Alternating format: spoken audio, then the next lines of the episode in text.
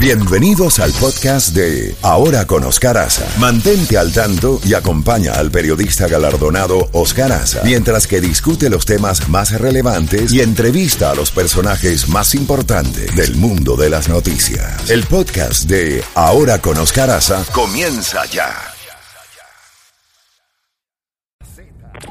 Levántate en la mañana con más música. Más música. Más noticias. Y la credibilidad de Oscar Aza. Oscar Aza. En la Z Mañana.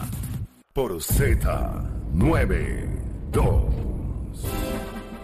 Bueno, y vamos ahora con el doctor Hugo Hacha, un verdadero experto en el tema que vamos eh, a tratar. Doctor Hacha, la situación está sumamente grave, no solamente en Mariupol, en la parte del mar de Azov y eh, del Mar Negro, sino toda la parte del Donbass, con esta nueva ofensiva encabezada por el general Alexander Dubnikov, el eh, nuevo jefe de operaciones militares ruso, conocido como el carnicero de Alepo, el, carnicero de Siria.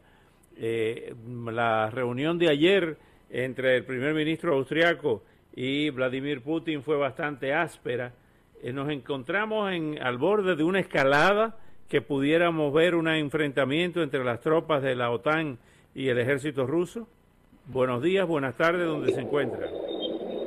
Eh, muy, muy buenas, apreciado Oscar. Eh, mire, déjeme decirle que habiendo visto la, la situación directamente, el tema es mucho más serio de lo que se percibe a este lado del Atlántico. Es una cosa impresionante primero el tema humanitario. Para, para darle a usted una referencia, las autoridades polacas me mostraron documentos de que 3 millones de refugiados ucranianos han sido acogidos en Varsovia, únicamente en el área metropolitana de, de, Varsovia. Eh, es una situación increíble. La situación en la frontera es de, de, partirle el corazón a una piedra. Y a esto viene la situación militar eh, que usted describe que tiene connotaciones cada vez más complejas. Eh, Finlandia está a nada más que un par de semanas de ejecutar medidas concretas que pueden determinar por decisión soberana del Estado finés su incorporación a la OTAN. Suecia ha indicado de que está iniciando también los pasos formales para considerar esa incorporación y apenas horas después de eso, el portavoz del Kremlin, el señor Peskov, básicamente amenaza a ambas democracias occidentales diciéndoles que sufrirían consecuencias similares a la de los países que han intentado desestabilizar o amenazar la seguridad rusa. Creo que es un escenario complicado y cierro diciéndole de que si Bucha nos ha dejado a todos atónitos por el nivel de brutalidad, los informes que hemos recibido en el terreno indican que Mariupol va a dejar en proporción empequeñecidas las atrocidades acontecidas en la zona de Bucha e Irpin. ¿Y, ¿Y, Occidente se va a quedar cruzado de brazos como eh, ocurrió con Alepo o va a haber eh, una respuesta firme militar? Eh, ¿cómo, ¿Cómo ve el hecho de que algunos consideran que dentro de la doctrina militar rusa pues está el uso de las armas que tenga que utilizar, incluyendo armas de destrucción masiva. Desde anoche hay rumores de que se han utilizado armas químicas en Mariupol. Eh, apreciado Oscar, los reportes de Mariupol son extremadamente preocupantes. Primero porque coinciden en metodología y táctica con lo que ocurriera en Siria bajo el comando del actual comandante en jefe del teatro de operaciones. Yo me quedo con la frase de, el, en términos eh, conocidos para nosotros, sería el miembro senior del Senado polaco, el señor Kaminsky. Y esto hay que reiterarlo desde la percepción que tienen aquellos que están en inmediata vecindad del área de operaciones. Me refiero a los países del Báltico, a Polonia, a Rumania. Si no detenemos esto en Kiev, mañana los combatiremos en las calles de Riga, Tallinn, Vilnius o Varsovia. Y eso es algo inaceptable para ellos.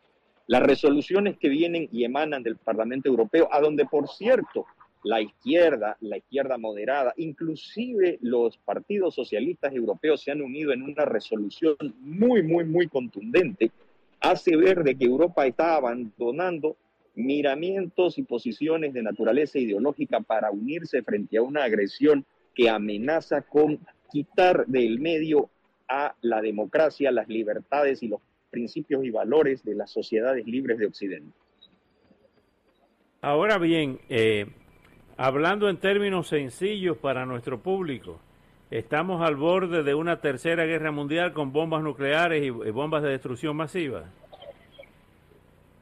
Apreciado Oscar, usted mencionó algo que lo ha dicho oficialmente el señor Peshkov, que no es exactamente lo que dice la doctrina estratégica de la Federación Rusa, porque la misma fue cambiada en el gobierno de Yeltsin y todavía no ha sido alterada pese a las modificaciones constitucionales. No es tan sencillo como lo dijo Peshkov el empleo de esas armas si estuviéramos en la lógica de un gobierno en la Federación Rusa apegado a las normas. El problema es que hoy día la ley en Rusia es lo que dice Putin y estamos claros de que Putin aparentemente tiene la voluntad, en caso necesario, de entrar en la misma lógica que tuvieron en su momento los jerarcas de la Alemania Nacional Socialista, que era después de nosotros el desastre. Entonces, Putin se está jugando mucho en esta campaña militar, no tiene nada que ofrecerle, nada que mostrarle a la población rusa y marque una fecha que va a ser vital, el 9 de mayo, el llamado Día del Desfile de la Victoria, el Día de la Victoria para toda el alma y la concepción geopolítica rusa tiene que entregarle al Kremlin la posibilidad de mostrarle a su población algo que pueda parecerse a un éxito. De lo contrario, hay que ver lo que está sucediendo internamente, el arresto del señor Karamurza, el último disidente de alto perfil que quedaba después de los asesinatos de Polikovska y Anensov y del arresto de Navalny, que ha sido detenido en las últimas horas en Moscú y que también ha motivado y encendido las alarmas en todas las cancillerías europeas. Ahora bien, de no obtener una, como usted eh, eh, está señalando, de no obtener una victoria convincente, aplastante, me refiero a Putin, que ofrecerle a su pueblo, ¿qué podría pasar? El derrocamiento de Putin. Y quizá eso está jugando a Occidente para no ir a una guerra mundial. Es una posibilidad. Todos los autoritarismos europeos han tenido determinadas características que colocan en riesgo a sus hombres fuertes. Usted recordará lo que sufrió en su momento George Ceausescu, lo que sufrió Enver Hoxha. El problema fundamental es la escala de la Federación Rusa. Y de lo que estamos hablando en este momento es de que ante la derrota, en este momento es una derrota de naturaleza táctica, eso es algo que tiene que quedarle muy claro a su eh, audiencia, apreciado Oscar, los medios occidentales han cometido, creo yo, de buena fe el error de mostrar a Ucrania como el vencedor de la guerra. La victoria del Teatro de Operaciones Norte, las batallas alrededor del área de Kiev son sin duda victorias de naturaleza táctica, pero en el marco estratégico Rusia está lejos de haber agotado sus recursos y sus posibilidades militares y es muy posible que pueda intentar situaciones que deriven en la expansión del conflicto. Y usted lo sabe muy bien, apreciado Oscar, si esto se da, por ejemplo, en el flanco norte, activaría de inmediato la llamada cláusula quinta y se convertiría en un conflicto entre la OTAN y la Federación Rusa. Son, creo yo, horas cruciales, decisivas. Nadie sabe realmente en qué momento se iniciarán las operaciones ofensivas, tanto en el eje Kramatorsk, Loviansk y Zium, como para derrotar definitivamente la increíble resistencia que ha demostrado Mariupol e intentar cortar a Odessa para convertir a Ucrania en un estado mediterráneo. Vimos en la Segunda Guerra Mundial dos bombardeos eh, tácticos eh, de gran efecto psicológico. El bombardeo eh, a Tokio por parte de aviones norteamericanos, muchos de ellos tuvieron que aterrizar en territorio chino porque no tenían combustible para regresar. Y otro de los bombardeos fue un bombardeo a Berlín por parte de, la RAF. si se bombardea Moscú y el Kremlin, ¿Cuál sería la reacción y el, aspecto psicológico para los rusos? Apreciado Oscar, publicaciones especializadas en su momento señalaron que el puñado de bombarderos eh, que tiene Ucrania, básicamente Sukhoi Su-24 Fencers, tendrían la posibilidad de alcanzar instalaciones militares en el área de Moscú. Eh, los Estados Unidos han desaconsejado muy fuertemente a Ucrania de realizar cualquier tipo de ataque que alcanzando territorio ruso pudiera ocasionar víctimas civiles, porque se perdería lo que se llama el high moral ground. Sin embargo, usted recordará que recientemente helicópteros de asalto de Ucrania realizaron un ataque limitado contra facilidades de almacenamiento de combustible y ese hecho tan solo alcanzó para enviar ondas expansivas a lo largo y ancho de todo el gobierno ruso que amenazó con el empleo de armas nucleares tácticas. Creo que esa es una cuestión que está flotando en el aire y que también tendrá que ver hasta dónde los ucranianos podrán seguir tolerando ver a sus ciudades machacadas, masacradas, violentadas, sin realizar ningún tipo de acto que por lo menos a su propia opinión pública le dé la impresión de que están contestando al enemigo. ¿Cómo ve finalmente, doctor Hacha, eh, por las informaciones que estamos manejando hasta ahora, el desarrollo de esta ofensiva en el este y en el sur, tratando de, dominar ya el, Mar Muerto y el Mar de Azov, y también eh, el corredor que iría desde Crimea hasta todo el Donbass. ¿Cree que van a lograr esos objetivos y a dividir y a fracturar a Ucrania finalmente los rusos? Eh, apreciado Oscar, existen características operativas en, lo que se llama el Tower, el teatro de operaciones, que van a ser esencialmente diferentes a las batallas del Teatro Norte.